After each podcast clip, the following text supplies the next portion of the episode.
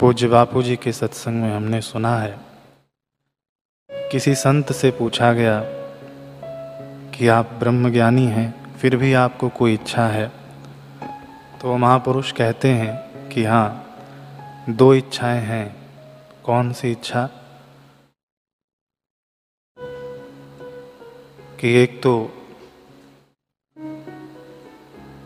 मैं संतों को भोजन बनाकर खिलाऊं अपने हाथ से। सेवा का भाव है यहाँ पर। और दूसरा, कि उनकी जीवन कथा में श्रवण करूँ। ये हमने गुरुदेव के सत्संग में सुना है। श्री हनुमान चालीसा में राम कथा सुनिबे को रसिया। हनुमान जी तो ये कथा अमृत का आज से अक्षय तृतीया के दिन से शुभारंभ है। कोई भी कथा जब शुरू होती है तो पहले उसका महात्म्य हम श्रवण करते हैं। गोस्वामी तुलसीदास जी कहते हैं कि जिन हरि कथा सुने नहीं काना, श्रवण रंध्र अभिभवन समाना।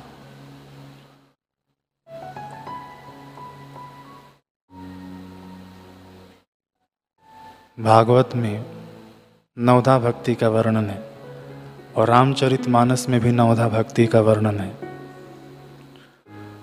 भागवत की नवधा भक्ति में श्रवणम कीर्तनम विष्णु स्मरणम पाद सेवनम अर्चनम वंदनम दास्यम सख्यमात्म निवेदनम।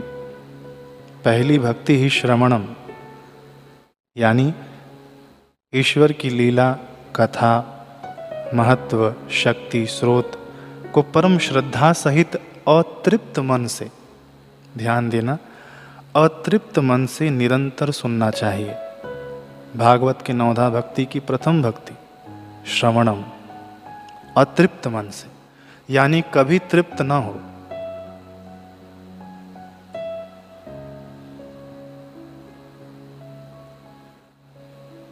ये कथा सुनते सुनते कभी तृप्त ना हो।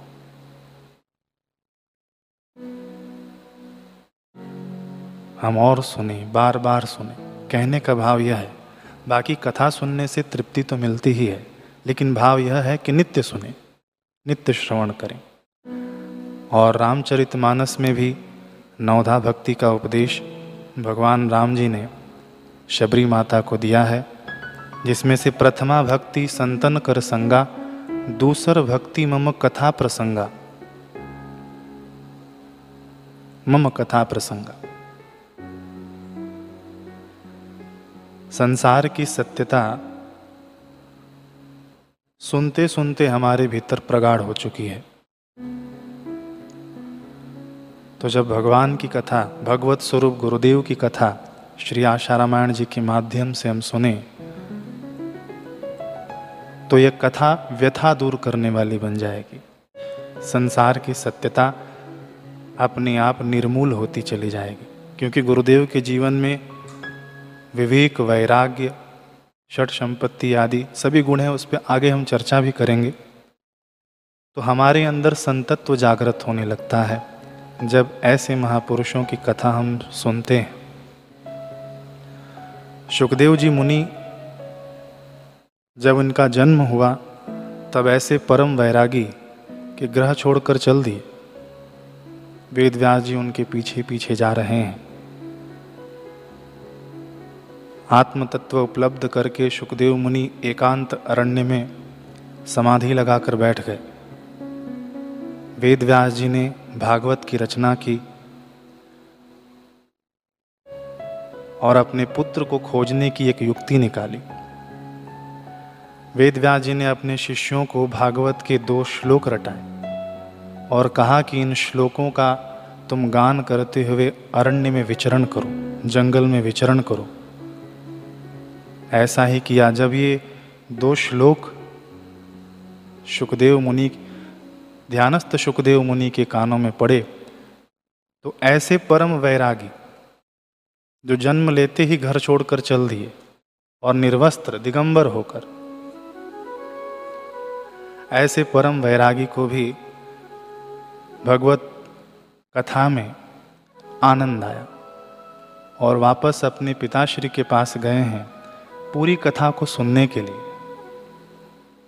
ऐसी कथा हमारा सौभाग्य है कि हमें सुनने को मिल रहा है। यहाँ बैठकर लाइव के माध्यम में, माध्यम से बैठकर हम सुन पा रहे हैं। हम भी सुनकर आनंदित हों और जीवन के रस से, जीवन को रस से भर लें। कथा को अमृत क्यों कहा गया? कथा को अमृत तो भागवत के अनुसार प्रथम देवताओं द्वारा कहा गया, फिर आगे चलकर गोपियों द्वारा कहा गया। पहले हम गोपियों के ऊपर चर्चा करते हैं और गोपियाँ कितना सुंदर भाव अपना रखती हैं। मानो बिल्कुल ये हम सभी के शब्द गोपियों द्वारा उच्चारित किए गए हैं। बड़ा सुंदर भाव है। तव कथा अमृतम तप्त जीवनम कवि भीड़तम कलमशापहम श्रवण मंगलम श्रीमदाततम भुवि गृणंती ते भूरिदा जना। इसका अर्थ सुने हम कि हे प्रभु, आपकी लीला कथा भी अमृत स्वरूप है, तव कथा अमृतम। जैसे आपका स्वरूप, आपका मुख मुस्कान, वाणी कमल हस्त चरण सुख देने वाले हैं। उसी तरह आपकी लीलाओं का चिंतन, दर्शन व श्रवण मंगल कारक है। आपकी कथा मंगल कारक है। अर्थात विरह से सताए हुए लोगों के लिए तो यह सर्वस्व जीवन ही है।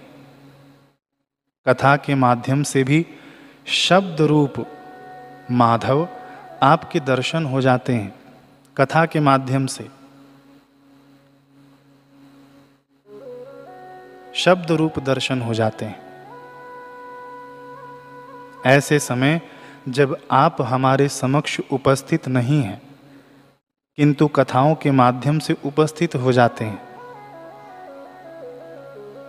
तो यह सब भी हमारे विरह को शांत करता है कथा सुनने से।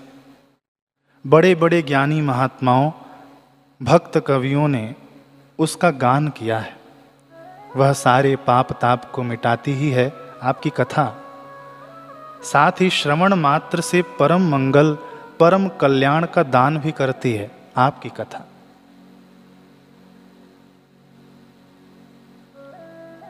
आपकी कथा परम सुंदर, परम मधुर और बहुत विस्तृत भी है। जो भी जीव आपकी कथा अमृत का दान करते हैं दान का अर्थ यहाँ पर दिया गया है कि उन कथाओं का श्रवण, गायन या पठन पाठन करते हैं, वह धन्य है, क्योंकि वह आपके शब्द रूप से दर्शन करवाने में, करने में समर्थ है।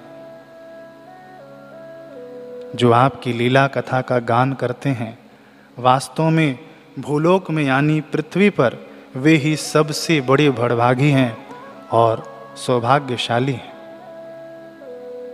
गोपियों के वचन है।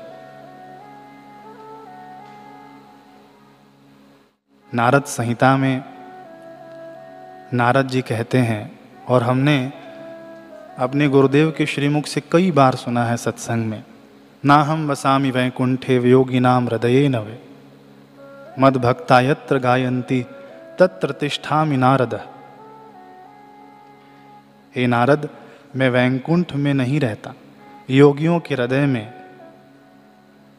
मैं तो वहाँ निवास, योगियों के हृदय में भी नहीं रहता। मैं तो वहाँ निवास करता हूँ। मद भक्ता यत्र गायंती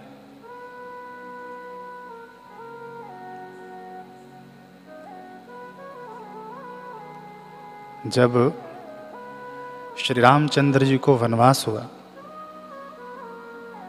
तो विचरण करते करते वे वाल्मीकि जी के आश्रम में पहुँचे। और ऋषि वाल्मीकि जी से पूछते हैं कि, हे मुनि, मैं कहाँ रहूँगा? मेरे रहने का स्थान मुझे बताइए। वाल्मीकि जी ने कहा कि, जिनके श्रवण समुद्र समाना, कथा तुम्हारी सुभग सारी नाना। भर ही निरंतर हो ही न पूरे, तिन्ह के हिय तुम कहु गुह रो रे जिनके कान समुद्र की भांति आपकी सुंदर कथा रूपी अनेक सुंदर नदियों से आपके यश रूपी निर्मल मान सरोवर में, जिसकी जीभ हंसनी बनी हुई आपके गुण समूह रूपी मोतियों को चुगती रहती हैं। हे राम जी, आप उसके हृदय में निवास करिए।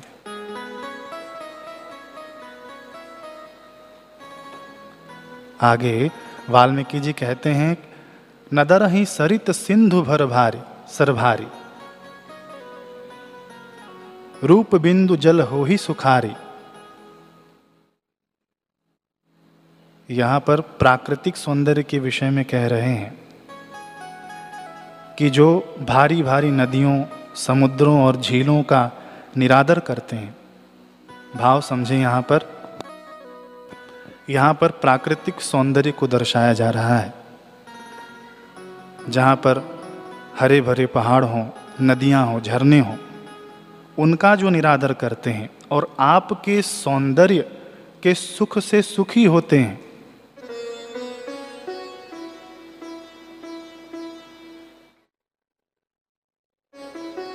हे रघुनाथ जी, उन लोगों के हृदय रूपी सुखदाई भवनों में आप निवास करिए। तो इस कथा का श्रवण कीर्तन मनन करने से गुरुदेव सहज ही हृदयस्थ हो जाएँगे। हृदय में विराजमान हो जाएँगे। वाल्मीकि जी के अनुसार सच्चिदानंद ब्रह्म की दिव्य लीलाओं का श्रवण, कीर्तन, चिंतन, मनन करने से गुरुदेव भगवान हमारे हृदय में निवास करने लग जाएँगे। गुरुदेव हमारे हृदय में कैसे निवास करेंगे और क्या बनकर निवास करेंगे? फिर गोपियों का भाव आता है, तब कथा अमृतम।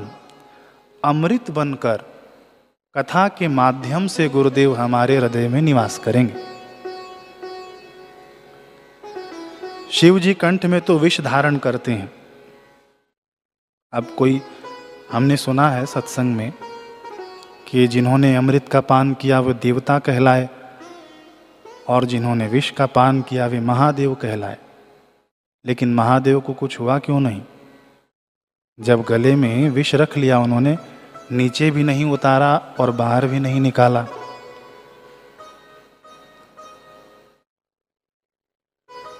हानि क्यों नहीं हुआ? क्योंकि उनके हृदय में शिव जी विष्णु भगवान को गुरु मानते हैं, राम जी उनके अवतार हैं। तो शिव जी के हृदय में कथा अमृत कथा का अमृत है। गोस्वामी तुलसीदास जी के अनुसार रामचरित मानस की रचना शिव जी ने की। गोस्वामी तुलसीदास जी के अनुसार।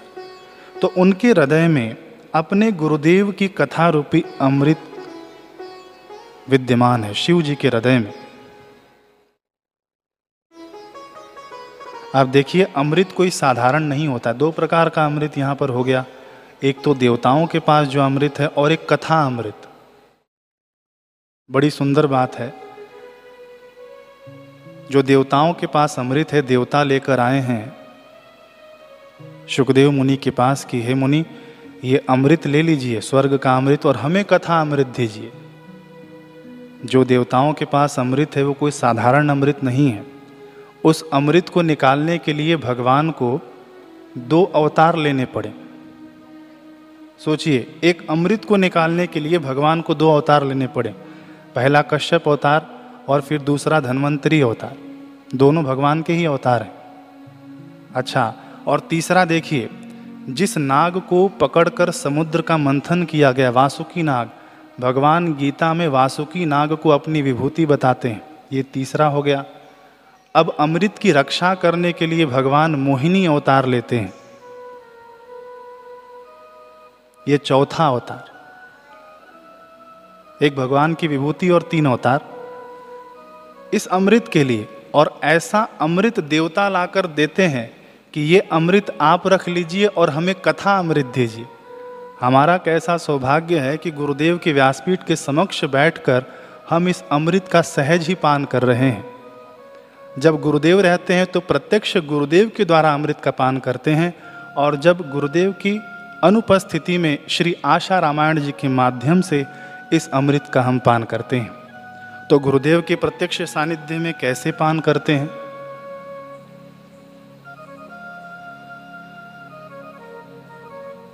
कंठे सुधा वसते वही भगवत जनाना।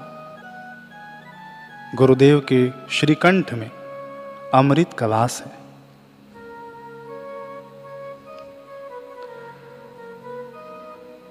अपने कानों से हम अमृत पान करते हैं। गुरुदेव के श्री वचनों के माध्यम से। गुरुदेव की दृष्टि अमृत वर्षी कही गई है। देखिए, अमृत पान हम कैसे कर रहे हैं गुरुदेव के प्रत्यक्ष सानिध्य में? गुरुदेव का दर्शन अमृत वर्षी, गुरुदेव का नृत्य अमृत वर्षी, गुरुदेव का मुस्कुराना अमृत वर्षी, गुरुदेव को, गुरुदेव की वो तिरछी निगाह से हमें देखना अमृत वर्षी। गुरुदेव का हमें प्रसाद लुटाना अमृतवर्षी। गुरुदेव का चलना अमृतवर्षी। जोगी रे, क्या जादू है तेरे प्यार में? ये गाना और नाचना गुरुदेव का अमृतवर्षी। इसीलिए मधुराष्टकम में वर्णन है, दो लाइन हम गुनगुनाएँगे। अधरम मधुरम, वदनम मधुरम। नयनं मधुरं, हसितं मधुरम हे गुरुदेव, आपके होठ मधुर है। आपका मुख मधुर है। आपकी आँखें मधुर है। आपकी मुस्कान मधुर है। हृदय मधुरम गमनम मधुरम हृदय मधुरम गमनं मधुरं। मधुराधिपते रखिलं मधुरम् मधुराधिपते अखिलं मधुर। आपका हृदय मधुर है। आपका जाना मधुर है। आपका आना मधुर है। हे मधुराधिपते आपका सब कुछ मधुर है। वचनं मधुरं चरितं मधुरं। वचनं मधुरं चरितं मधुरं। वसनं मधुरं वलितं मधुरं। वसनं मधुरं वलितं मधुरम्। आपका बोलना मधुर है, वचनम मधुरम, चरितम मधुरम, आपका चरित्र मधुर है। वसनम मधुरम, आपके वस्त्र मधुर हैं। वलितम मधुरम, आपका मुड़कर देखना भी मधुर है। अपने गुरुदेव का हम ध्यान करें। ये सब हमारे जीवन में हमने प्रत्यक्ष अनुभव किया है। चलितं मधुरं भ्रमितं मधुरं। चलितं मधुरं भ्रमितं मधुरं। मधुराधिपते रखिलं मधुरम् मधुराधिपते अखिलं मधुरम् आपका चलना मधुर है। आपका गायों के पीछे जाना मधुर है। देवत्व की। मधुरता के ईश आपका सब कुछ मधुर है। गीतम मधुरम पीतम मधुरम। गीतं मधुरं पीतं मधुरं भुक्तं मधुरं सुप्तं मधुरम्। भुक्तं मधुरं सुप्तं मधुरम्। आपके गीत मधुर हैं। जोगी रे क्या जादू है तुम्हारे प्यार में? ये आपके गीत रे क्या जादू है तुम्हारे प्यार में? जाने ना जाने ना जग को खबर कब होगी? जाने ना, जग को खबर कब होगी? तो गीतम मधुरम। आपके गीत मधुर हैं। मधुर मधुर नाम हरि हरि ओम। और आपका जो ब्रह्म ज्ञान का जो गीत है, अति मधुर। पीतम मधुरम। आपका पीना मधुर है। भुक्तम मधुरम, आपका खाना मधुर है। अज्ञान ग्रासकम ब्रह्म। गुरुदेव हमारे अज्ञान को खा जाते हैं, आपका खाना मधुर है। सुप्तम मधुरम, आपका सोना मधुर है। ज्ञानवान संसार की ओर से सुषुप्त है श्री योग वशिष्ठ महारामायण। रूपम मधुरम, तिलकम मधुरम।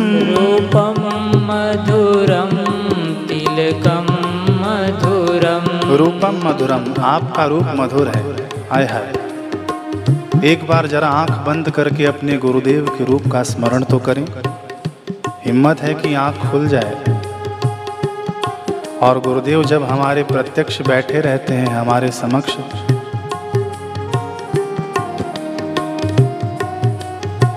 बस अब क्या वर्णन किया जाए? आपका रूप मधुर है। तिलकम मधुरम, आपका टीका मधुर है। हमने देखा है व्यासपीठ पर बैठकर गुरुदेव। हमारे समक्ष हम लोगों के सामने खुद चंदन निकालकर तिलक करते हैं।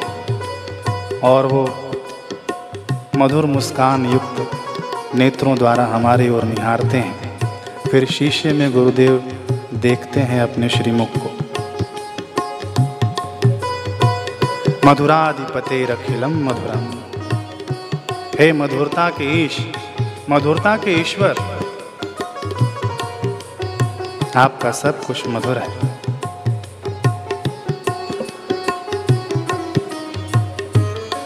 तो गुरुदेव का स्मरण, गुरुदेव के प्रत्यक्ष सानिध्य में हम अमृत का पान करते हैं। गुरुदेव स्वयं अमृत रूप हैं।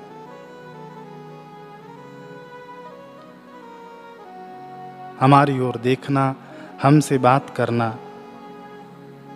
हमें याद करना और हम उनको याद करना, ये सब अमृत से परिपूर्ण है। इन सबसे अमृत की हमें प्राप्ति होती है। ये प्रत्यक्ष रूप से, और जब गुरुदेव अप्रत्यक्ष हो, तब फिर गोपियों का भाव तब कथा अमृतम प्रत्यक्ष रूप से तो इस प्रकार हमने पान किया अमृत का। और अप्रत्यक्ष रूप से गोपियाँ कहती हैं कि तब कथा अमृतम तप्त जीवन। अप्रत्यक्ष रूप से अमृत का पान तब कथा अमृतम, श्री आशा रामायण जी के माध्यम से। और हम लोग ये क्यों सुन रहे हैं और यहाँ से कह रहे हैं, स्वांत सुखाय तुलसी रघुनाथ गाथा।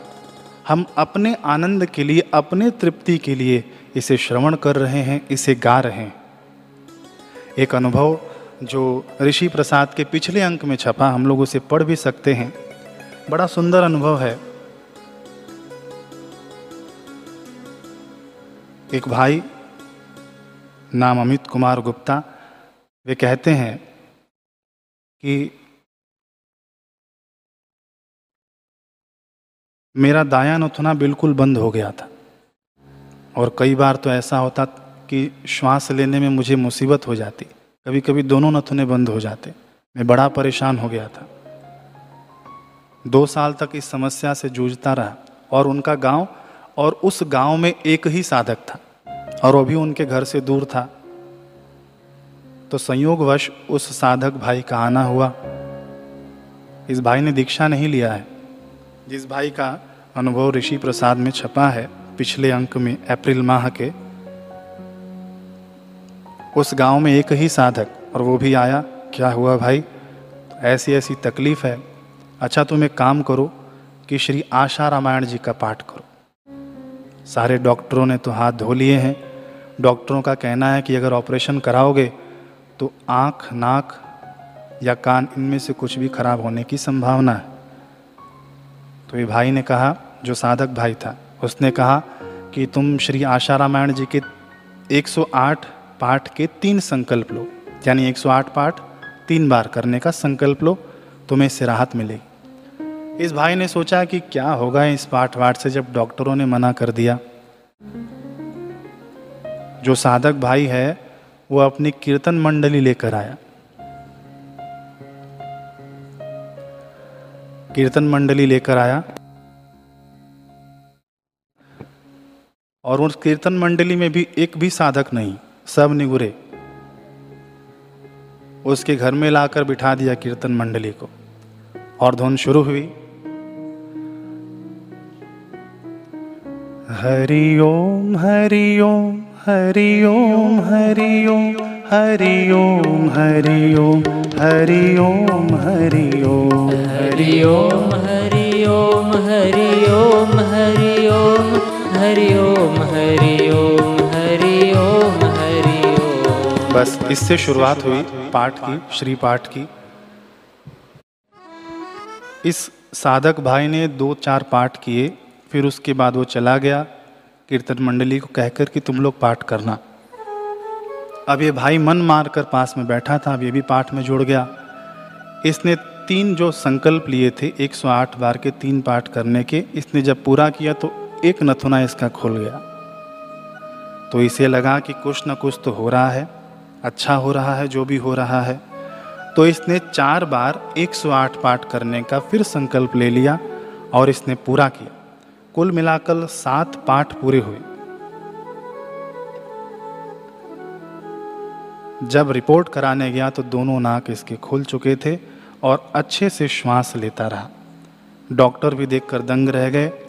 आज मैं बिल्कुल स्वस्थ हूँ, इस भाई का कहना है। आश्चर्य की बात तो यह है कि न तो मैंने दीक्षा ली है, न ही पाठ कराने वाले मेरे परिचित में थे और कोई दीक्षित थे। पाठ करने वाला और पाठ कराने वाला जो कीर्तन मंडली थी, सब निगुरे थे। वो तो उसने शुरू कर दिया अपने साधक भाई ने और चला गया। बाकी सब निगुरे लोगों ने मिलकर पाठ किया और उनको ऐसा लाभ हुआ। वे कहते हैं कि पूज्य बापू जी के जीवन चरित्र श्री आशा रामायण जी के पाठ से सांसारिक मनोकामनाएँ तो पूरी होती ही हैं, साथ ही जीवन को जीने की सही दिशा भी मिलती है। देखिए, ये पाठ अमृत का काम किया, लेकिन ये लौकिक अमृत तक की सीमित नहीं है पाठ। भागवत में शौनक जी ने कहा है बड़ा सुंदर वाक्य कहा है, दिल को छू जाने वाला वाक्य कहा है, भागवत में। कथा सारम कर्ण रसायनम। कथा सारम कर्ण रसायनम। ये कान के माध्यम से रसायन जाता है, जो कथा हमारे कान के माध्यम से जाती है ना भीतर, रसायन जाती है। अपने स्टॉल पर वज्र रसायन मिलता है। और भी रसायन मिलते हैं, शरीर को स्वस्थ रखते हैं। लेकिन कथा सारम कर्ण रसायनम तो ये जो कर्ण के माध्यम से जो कथा का सार हमारे भीतर जा रहा है, आगे क्या है? कि भक्ति ज्ञान विराग गाप्तो। भक्ति ज्ञान वैराग्य विवेको वर्धते महान। भक्ति ज्ञान वैराग्य विवेक को बढ़ा देता है। यह ऐसा रसायन है कथा अमृत माया मोह निराश्च माया और मोह से दूर कर देता है। क्रियते कथम बस कथा का श्रवण करें। कथा का गायन करें कथा का चिंतन करें। तव कथा अमृतम आज के लिए इतना ही। एक छोटे से भजन के साथ पूर्णाहुति करेंगे आज की भगवान की व्याख्या गुरुदेव करते हैं कि भगवान भरण पोषण की शक्ति देने वाला, गमनागमन की सत्ता रखने वाला भगवान। तो इस भाव को हृदय में धारण करके इस भजन को हम गाएँगे, फिर उसके बाद आरती करेंगे। है मेरे प्यारे बापू भगवान के अवतार। है मेरे प्यारे जोगी, भगवान के अवतार। बस प्यार से भजो, कर देंगे बेड़ा पार। बस प्यार से भजो, कर देंगे बेड़ा पार। बस प्यार से भजो कर देंगे बेड़ा पार। बस प्यार से भजो कर देंगे बेड़ा पार। है मेरे प्यारे बापू भगवान के अवतार। है मेरे प्यारे बापू भगवान के अवतार। बस प्यार से भजो कर देंगे बेड़ा पार। बस प्यार से भजो कर देंगे बेड़ा पार।